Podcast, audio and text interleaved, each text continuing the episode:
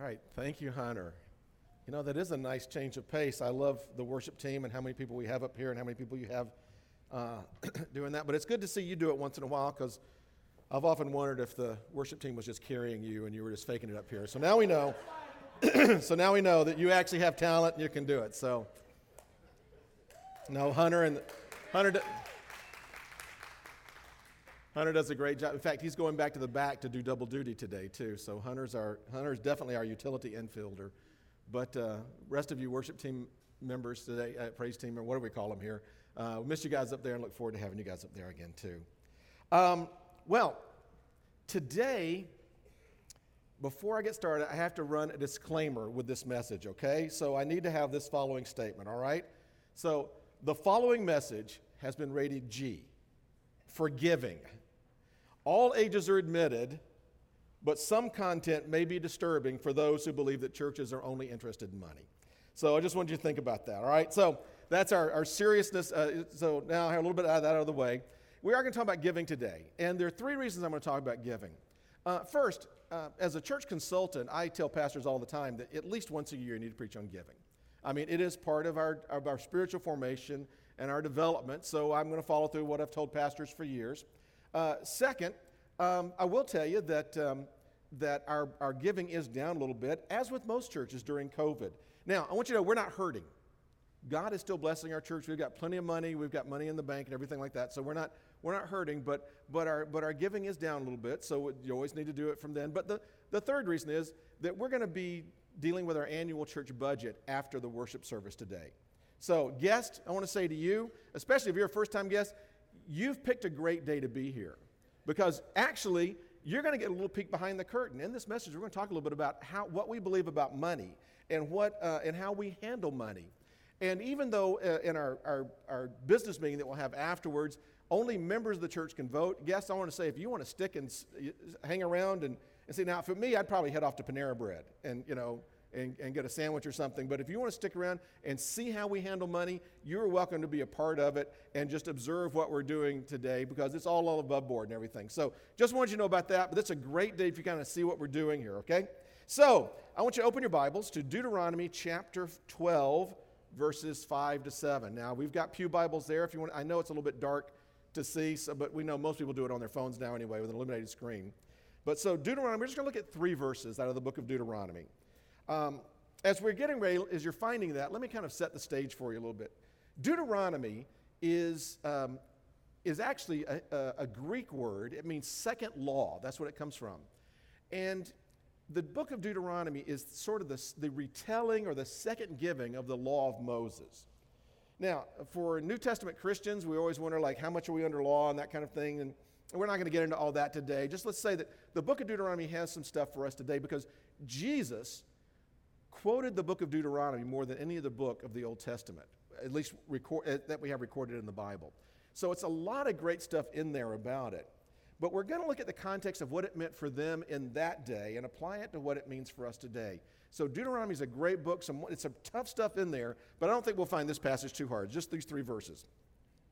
So Moses is preaching this sermon to the people, and he says, and it's right before they go into the promised land. Moses is about to leave them. He's been told by God he's going to die and not be able to go into the promised land.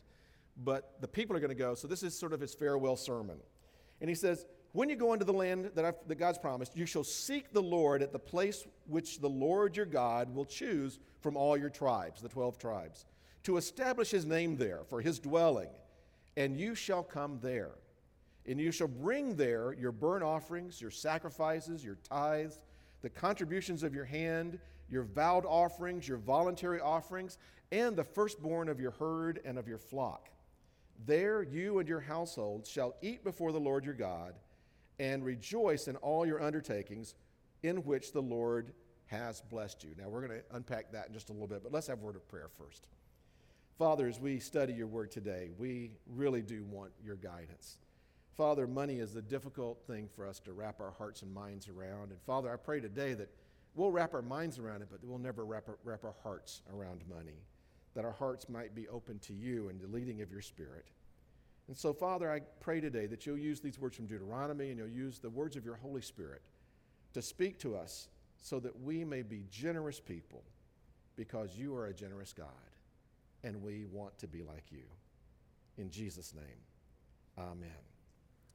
All right, out of this passage today, we're going to look at three common misconceptions that people have. So I'm calling this three common, uh, common confusion about church charity. That's what we'll call it today. Common confusions about church charity. Now, there's, before I get into it, another little disclaimer. There's a lot of disagreement on giving stuff today, and there's a lot more that could be said. I'm not going to cover everything there is about giving and about how churches handle money today.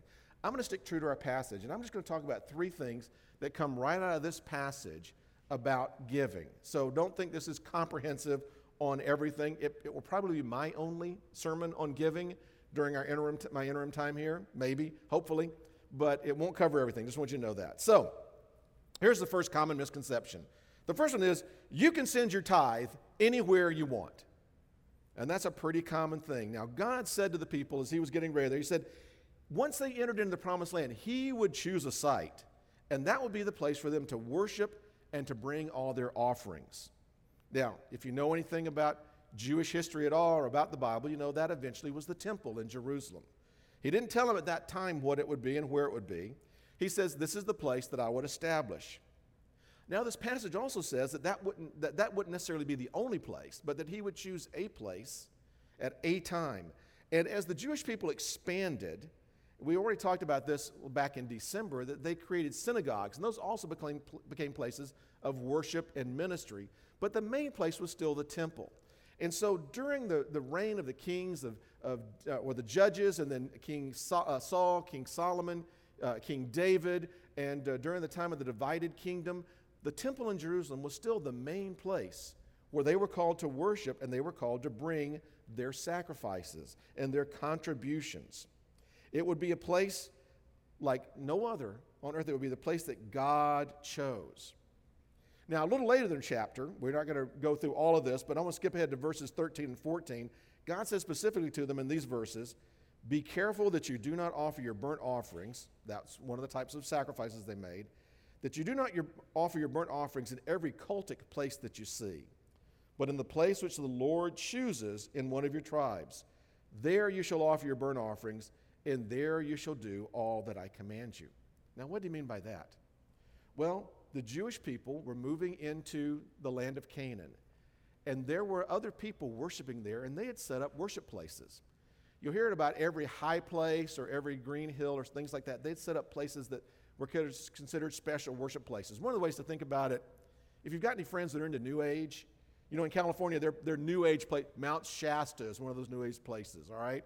Uh, Sedona, Arizona is considered one of those new age places where it's supposed to be like, you know, so uh, other worship, other religions had set up in Canaan, in the promised land, places where they worshiped. And it was typical for a conquering people to go in and just take over those worship places and say, hey, they built an altar here, we'll just start using it. Instead of sacrificing to their God, we're going to sacrifice to our God. And our God said, no, don't do that. Those places they set up, that wasn't about me at all. I don't want you to do that at all. And it became a common problem in Israel. They kept sort of going back to those places and worshiping. And if you read forward in the, like in the books of uh, Samuel and Kings and Chronicles, you'll find out that they, uh, all the time, that different kings would come up and say one of the things they had to do was go clear out all the high places because people started worshiping there again and started doing their sacrifices there instead. And God kept saying, I want you to focus on Jerusalem because this is the place that's going to represent me reaching you. And this is place where I touch earth. And this is sort of symbolic of where I'm now. They knew that God didn't dwell in Jerusalem. Solomon, when he dedicated the temple, said, Not even all of heaven can, can hold you, God. And so we know this one building can't. But this will be our physical place where we kind of, when we focus on it, it will be our place of worship for you symbolic of, of all the places where we worship you. So that's what that was all about. And he says, so God said, don't do that. Pick the place that I choose. Now, why am I talking about this? Because in my years of ministry, I've heard Christians say things like, it doesn't matter where you send your tithe. They'll say, you can, some think giving to any mission organization is a part of your tithe. Now, I'm not against giving to missions organizations, but here's what I want to say. They were saying, like, if I give $50 to a missionary that comes, and that's I can take that off my tithe. In other words, since we're coming up on tax season pretty soon, that would be tithe deductible. All right? And so you hear people talking about taking it tithe deductible. I heard other people say contributions to any charitable organization is tithe deductible. So if you give money to the American Red Cross, that's part of your tithe.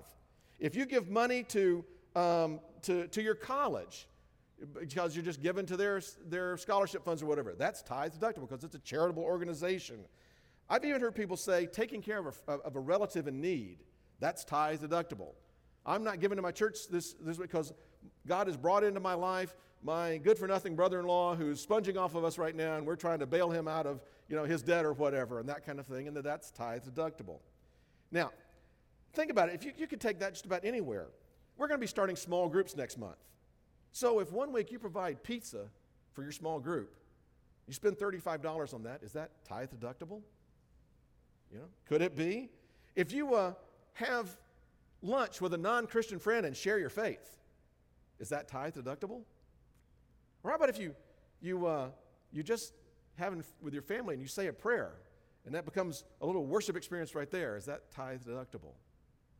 Or maybe for some of you that are more spiritual, if you're spending a lot of time on your knees praying for our missionaries and stuff, is the wear and tear on your pants tithe deductible? I mean, you can see how far you can carry this out there. And I know that's being a little bit silly, but here's what I'm trying to say is that any attempt to lessen or, or dilute your giving to what God has called us to give, I think is just wrong. Now, before you get upset with me, because we have a lot of people tied to missions here and things like that. I am not saying that giving to missionaries or local ministries is wrong. In fact, it's important. God calls us to do that, and we're going to see that in a moment.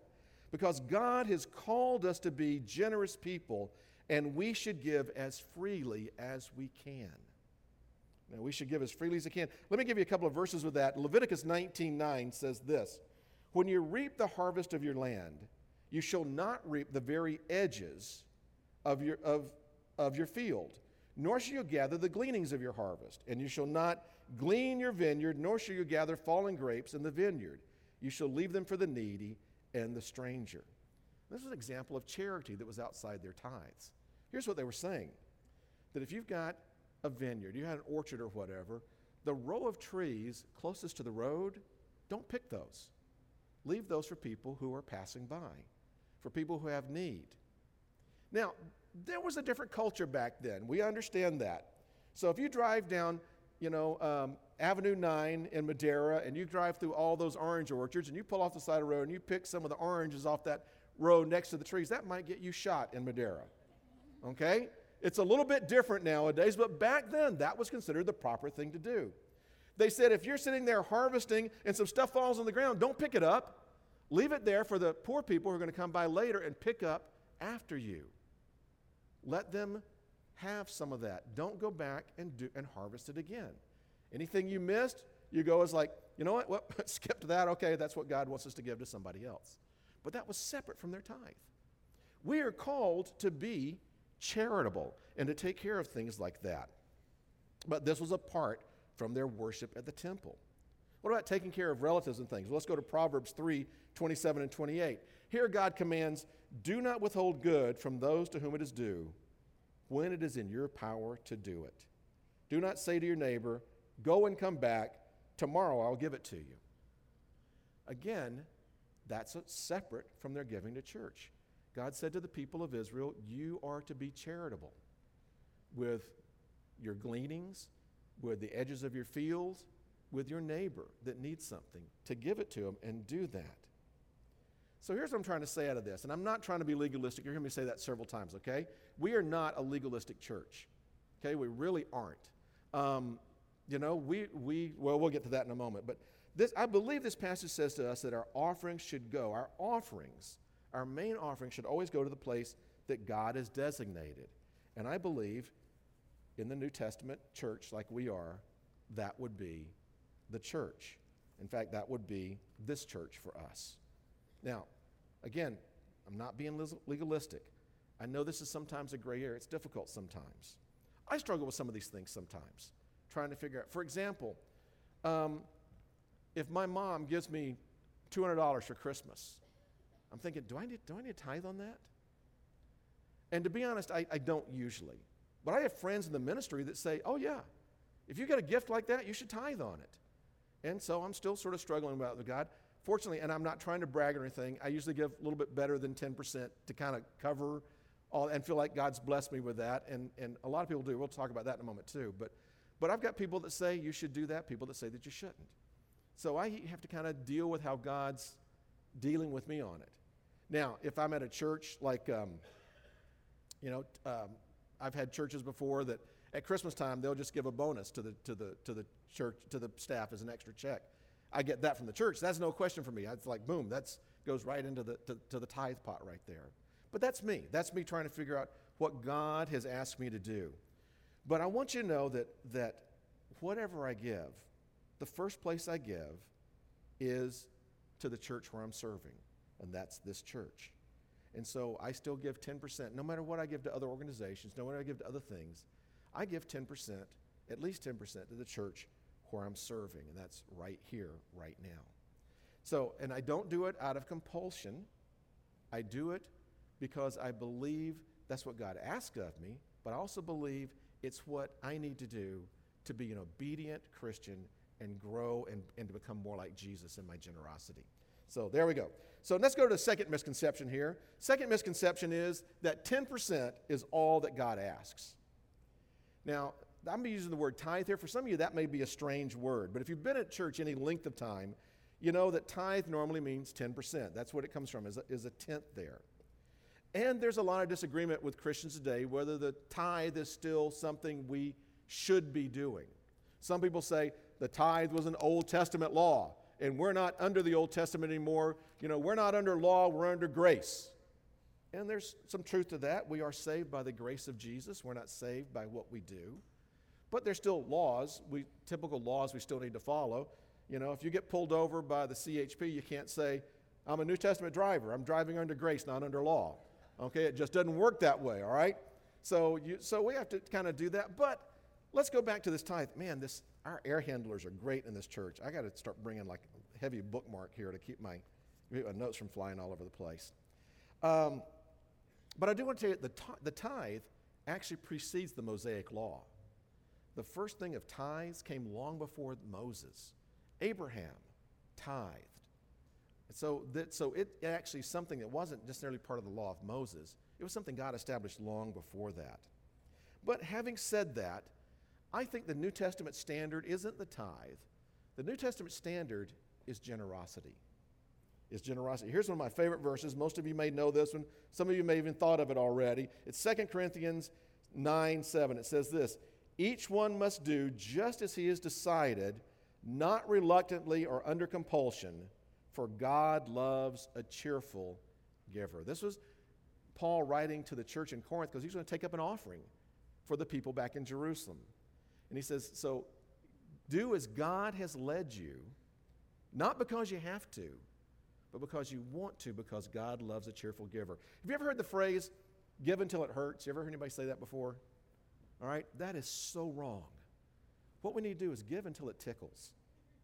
All right? That's my challenge to all of you.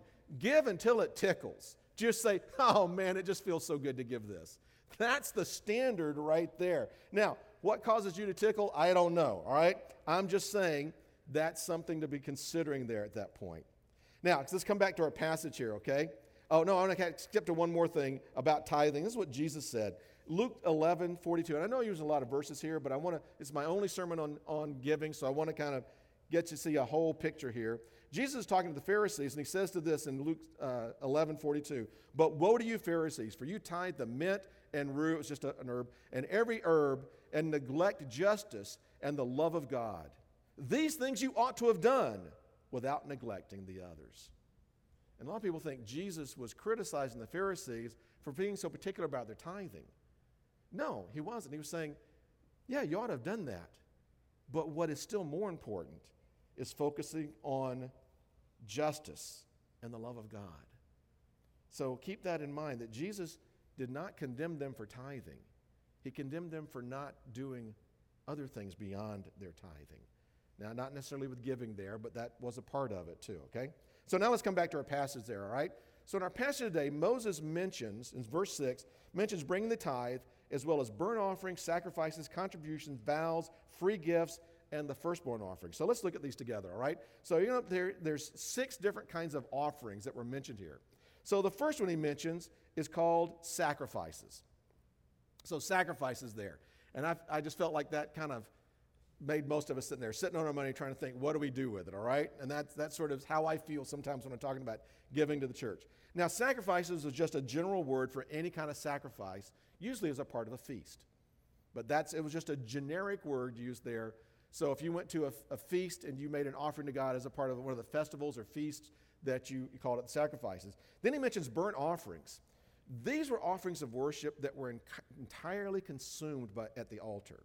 And the fact the Hebrew word for burnt offering means that which goes up, as in going up in smoke or going up in flames. So a regular sacrifice could be, could be offered up to God, and then the meat from it could be given to the priests or to the, to the Levites, or sometimes eaten by the family as a part of, of, of worship. But a burnt offering, there was nothing, you burn it all up, and there was nothing that came to you at all. So it was a thing where you say, God, I'm not getting anything out of this. This is just all for you. So that was the idea of the burnt offering. Then he talks about contributions. That included animal sacrifices, but it also sometimes would be gifts of produce or gifts of money or land or even clothing. So when uh, in the book of Acts, when Barnabas sells a piece of land and gives the money, that was considered a contribution. Sometimes people would just bring to the, to the priest something, uh, you know, something that they could use, something that they could use in worship, something they could use to survive, that kind of thing. So not necessarily money, not necessarily, um, you know, anything in particular, but anything they gave that was not necessarily a sacrifice was considered a tr- contribution. Then he mentions vows. Vows are anything offered to God as a part of a vow. Sometimes it's called the votive offering if you see it. If you have votive candles at home, that comes from the idea of making a vow. And so a vow would be saying basically like, um, you know, God, when I, you know, I'm, I'm going off on this journey, if, if, if, if it is, if you bring me home safely, I will donate 10% of whatever I make to this journey or whatever. So that kind of vow. So that's all that is. Then there were things called free will offerings. Free will offerings are anything just given out of love and support. They weren't tied to any obligation, any vow, any commitment at all. It was just basically saying that people that said, you know what? I just feel like I want to make a contribution. Just feel like this is the right thing for me. I just I decided to give this. Maybe it's because God blessed you, but not because you vowed to God, if you bless me, to do this. Just look at this, go like, wow, we got a little extra money. Let's give some of it to the church. Just, just because we want to. No other reason than that. And then the last one he mentions is called the firstborn offering. And that was an interesting one because, like the tithe, this is the one that wasn't optional. Most of these were optional, but the tithe and the firstborn op- offering were not. And uh, here's what it meant every firstborn animal was sacrificed at the, at, at the temple. So if you, had a, if you had a cow, its first cow that it gave birth to, calf that it gave birth to, that was offered, sometimes as a sacrifice, sometimes to the, to the priest for them to raise and to use or whatever. But it was done a little bit, but the idea was it wasn't yours. That first one belonged to God, and so you gave it to them. When you planted a new field, the first harvest out of it was all given to the temple worship because you're saying, God, this is not mine, this is yours. I give that to you. Uh, a tree that was planted, its first fruits were given to the church. Now, the reason for this was it was a symbolic thing to say that everything that I get from this field, everything I get from this cow, everything I get from this tree, God really belongs to you. And as a symbol of that, and it's trust as a trust in my belief in you and that your care, I'm going to give the first to you. Here's the weird thing that even applied to firstborn children. Now, don't freak out. God was not about human sacrifice, okay? He's never asked that. So there's another passage, we won't get into it now, but there's a place in the, in the uh, I think in the book of Numbers it is. I can't even remember right now where it is, so don't hold me to that where God says, okay, every firstborn child is mine too. But let's do a deal here. I don't want you offering your kids, okay? So count up all the firstborn. And there was X amount of firstborns there. And they said, now, count, um, um, all right, I'm getting, I'm getting notices back here. Jesus was the firstborn that was sacrificed. All right, that is part, yes. Hunter, this is my sermon, Hunter. You get to preach later, okay? He's putting notes on the back wall for me there, all right?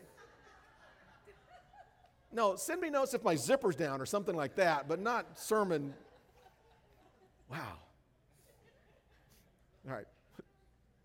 Donna, put that on the agenda for staff meeting, okay, to talk. Never, never mind. All right. Um, now, now I got to start over, okay? So this sermon is rated G. I lost my, all right, because I want to be finished by now, and I'm only the second point because we got business meeting and then we got Christ Helping Hands afterwards. So I want to make sure we get time for that. So um, uh, basically, he said, so we count up the number of firstborn and we count up the number of Levites.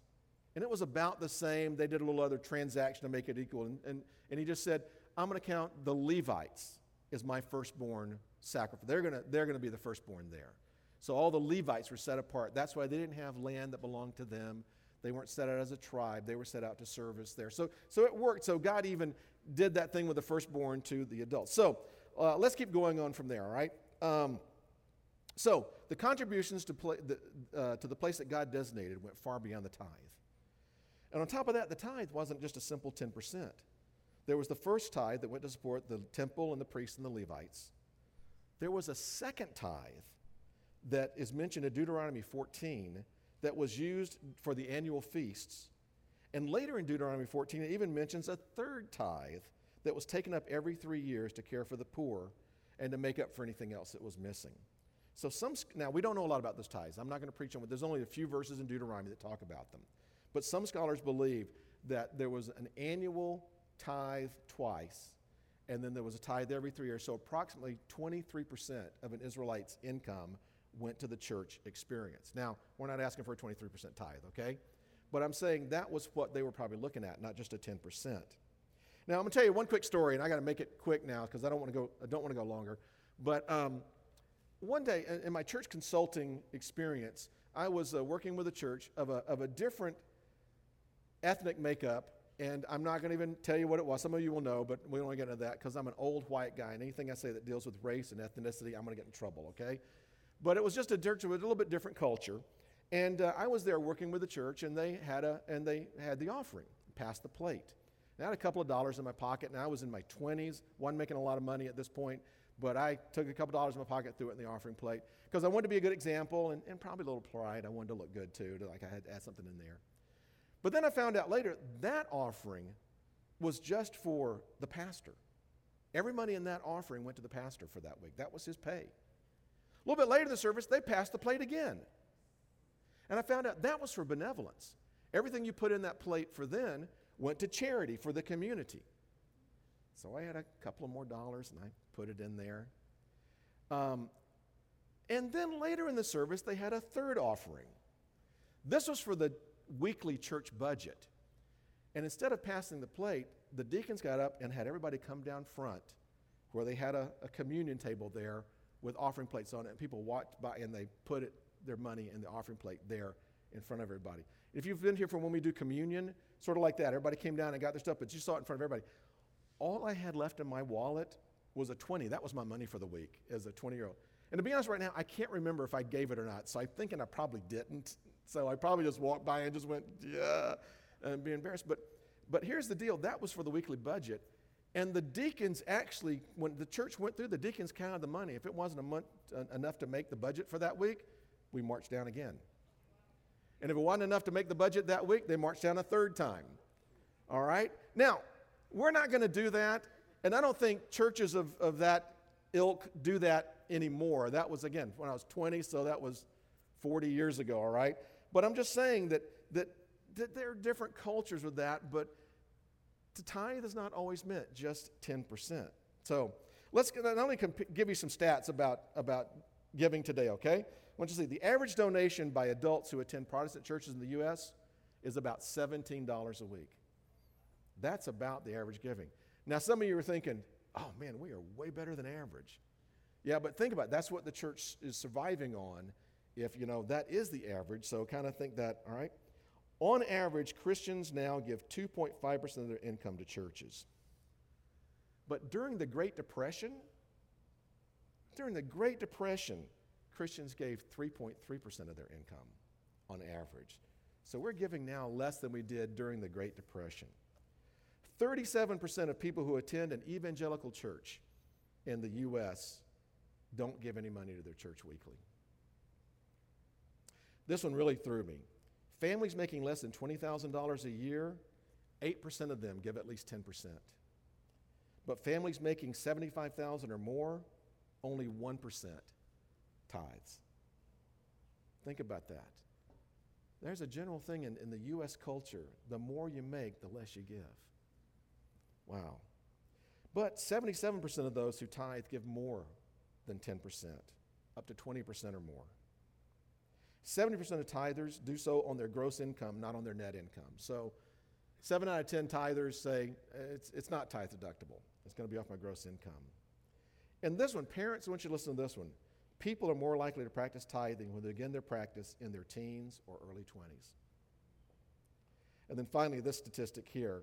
And if you want to know, I can share these with you later where I got these. But if Christians follow the Old Testament standard of giving across the board, then every year there would be $139 billion more available for ministry and mission work around the world, just, in the U, just from the U.S. alone, if people follow that Old Testament standard of 10%. Now, what does this mean for us today? Well, first, I want to say again we live under grace, not under law. God does not have a transactional relationship with us. We can't give to God in order for Him to bless us. He's already blessed us. He's going to do what He does no matter what we do. And so we don't give to get back from God. That's, that's not it at all. But, um, but we must recognize that everything we have is from God and it's a blessing from God. It comes from Him, it belongs to Him, and our tithe is a way of showing that He has ownership of it. So the tithe should be a habit, but generous giving should be our lifestyle. And yet, I want you to know at our church, we're never going to criticize or look down at anyone for giving less. In fact, I don't know what people give here. I don't have any idea. I don't want to know.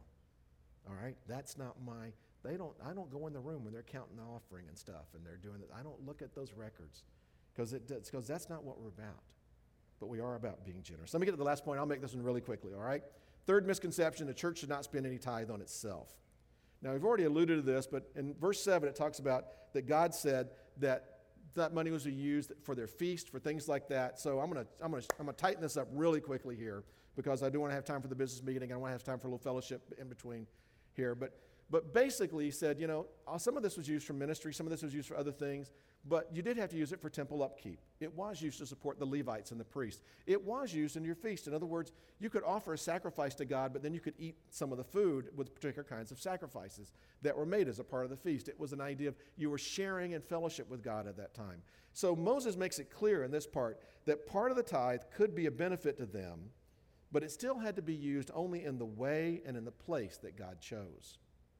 Now, that's a real quick summary of that part. Now, here's what I want to say is I do believe that, that a lot of churches do spend too much of their tithes on themselves. I do think that happens. I don't think that's happening here, um, but but some churches it does happen. In fact, I'm sure it's not happening here. But uh, some churches you hear about it like extreme versions of it, like pastors that have private jets and vacation homes and fancy decorations. Uh, those are a lot more rare. I think those are those are definitely the outlier exceptions. But when we hear about them, we pay attention to them, and that's good. I mean, we want to be aware when churches are not using money well. When we go to a church and they've got really fancy decorations and stuff like that. And so we have to kind of, you know, find our balance there, but we don't want to go to extremes. When my, my wife used to work for a, a high-tech R&D company in Silicon Valley, and one of the engineers there was just angry when he found out I got a salary from the church. He just says, that's crazy. Said, you shouldn't do that. You should live in a home owned by the church. You should drive a car owned by the church. Every week, the church should deliver groceries to you that, you know, you don't pick out the groceries, but they just deliver you what, what, you know, what they've gathered that week for you to eat. And you should wear clothes that have been donated by the church. That was his whole thing. He didn't think we should have any control of money whatsoever.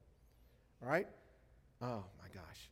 And for, from an engineer. So, you know, he didn't have a lot of social skills. But anyway, um, if you're an engineer, I'm sorry, if you're an engineer, I really am sorry, but we know it's true. All right, so anyway, um, but uh, all right, if you're watching online, remember I'm the interim. I'll be gone one day, so it'll be a better guy here. So, um, but um, but let me tell you right now, you're we're gonna start looking for a new pastor in a few months, and uh, when we do, if you have that kind of pay plan set up for him, you're not going to get a new pastor. You're going to be stuck with me for a long time. And even if you could find a, a, a, person who'd be willing to live under those conditions, It wouldn't take long before, before you guys went, this is too much. We, we're not going to do it. Just pay him a salary. We do not want to do this anymore, all right? So you're going to wind up having to pay somebody something, and some of your tithe is going to go to that. In most churches, about 50%, and that's true for us too, about 50% of our tithes goes to support staff. That's a healthy number right there. We found that out in churches. So, so but here we need to do is say, we need to find balance. We want to offer nice, nice things to the Lord in worship. We want to have good sound systems. We want to have good screens. We want to have good lights. We want to have comfortable chairs. But we don't want to go overboard in it. You know, we're not providing you recliners. You know, we're not providing you cup holders and that kind of thing. But we're going to provide. So finding that balance is what we want to, to, to look at. Um, well, I had other, some other illustrations, but I'm going to skip through those and just get to the end, okay? I want to go back to, to 2 Corinthians chapter 9, verse 7. We'll just skip those. That they were great illustrations. I'll put them in a newsletter some point, all right? All right, you would have loved them, but we're going to skip on there. Let's go back to uh, 1 Corinthians, uh, 2 Corinthians 9, 7. It says, Each one must do just as he has decided in his heart, not reluctantly or not under compulsion, not being forced to, for God loves a cheerful giver. And I'm going to say God loves a cheerful giving church too. And one of the things I'll let you know in the budget we're going to present to you, about 10% of our offering is going to go directly to missionaries. The missions, we're going to tithe off the money that comes in to stuff that doesn't benefit our church at all. There's not anything for that. That's going to go. And that's one of the first things we pay, okay, is to pay those missionaries because that's our tithe as a church. I say it's one of the first things we pay. I'm assuming it is done. I don't know what gets paid first, but that's like number one priority with me. And I'm, we haven't missed, we've not, we've not let down any missionaries yet, have we? Okay, good. So thank you. All right, so let me summarize what we've done today. We're going to get ready to close. First, the New Testament standard is cheerful generosity. But I will say that I believe the tithe is still a good standard or a good starting place for us. You know, um, second, your full tithes is go to your local fellowship, your local church, before other giving, but there should be other giving. Third, the tithe was just a starting place for God's people in the Old Testament, and it should be just a starting place for us too. Now, having said that, let me say right now, you know, if you're if you're not giving to the church, I'm not saying to be to you know for God to be happy with you, you've got to start immediately giving 10%. That's not what this is about. Okay? You go, as God said, as God has decided, helped you decide in your heart, not under compulsion. And if God says to you, hey, all you're going to be able to give right now is 1%, we're not going to criticize you for that. In fact, I'm not even going to know. But we say that what we believe is a good standard is probably that tithe again, or a good, a, a good target point for us there at that point. But again, if God says, hey, you're going to give $10 a week, that's okay. Listen, you listen to God, not to me on that, all right? So keep that in mind. We're not under law, but under grace, but we do have guidelines to help us figure it out. Uh, fourth, we should be generous beyond our tithe to our church, to other organizations, and even to individual needs. Uh, next, it's okay if a church uses some of its tithe for fellowship and for infrastructure. It's going to have to happen. Not as little as we can, but we've got to use some of it. And finally, in the final accounting, each of us has to give freely as God directs. Now, this isn't kind of message that's going to, I think anybody's going to come forward and, and, you know, and say, oh my gosh, I'm, you know, I'm going to, I'm going to, I'm going to lay the deed to my house at the, you know, at the altar right now or whatever. And we're not expecting that. We don't want that. We want you to pray about this. So here's what I'm asking you to do as we get ready to close. I want you to do your own financial assessment of your generosity. Are you meeting the standard of tithe? Or better yet, are you meeting the standard of cheerfulness with it? Second, and more importantly, are you giving as God directs you? And I'm going to ask you to pray and ask Him for clarity in giving as He expects from you. That's the important thing, right? If you want to get anything, that's it right there, the main thing. And then, if you are giving here, are you still looking for other opportunities to be generous with other ministries? maybe ministries that we're doing that you give to it separately or whatever, or to mission work that's going on that you're giving to it separately, other charities. Again, generosity is what we're looking for. And finally, and most importantly, have you accepted God's generosity toward you? Because He gave the perfect gift. We talked about 2 Corinthians 9. It ends with this phrase, that chapter ends with this phrase Thanks be to God for His indescribable gift. And that indescribable gift was Jesus, who gave his life on the cross for you. And that, if you don't get anything else out of the sermon, get this. If you don't know Jesus as Savior and Lord, or don't know what that means, after the service today, come talk with me or one of our other leaders. We want to share with you that wonderful gift that Jesus gave in giving of his own life. Because that's the only reason we can and should give. Because Jesus gave. He was generous, generous with his life. He's called us to be generous with our lives. Let's pray. Father, we are so thankful again for all that you have given us. Father, thank you that you allow us to be a part of your work in our own giving. And Father, as we go through this day, as we go through the rest of our lives, Father, help us to be people who are listening to your voice, people who are, who are determining with you every day what you want us to do in our heart. And Father, thank you for allowing our money to be used to proclaim the name of Jesus here in this church, here in this community, and Father, yes, around the world. In Jesus' name, amen.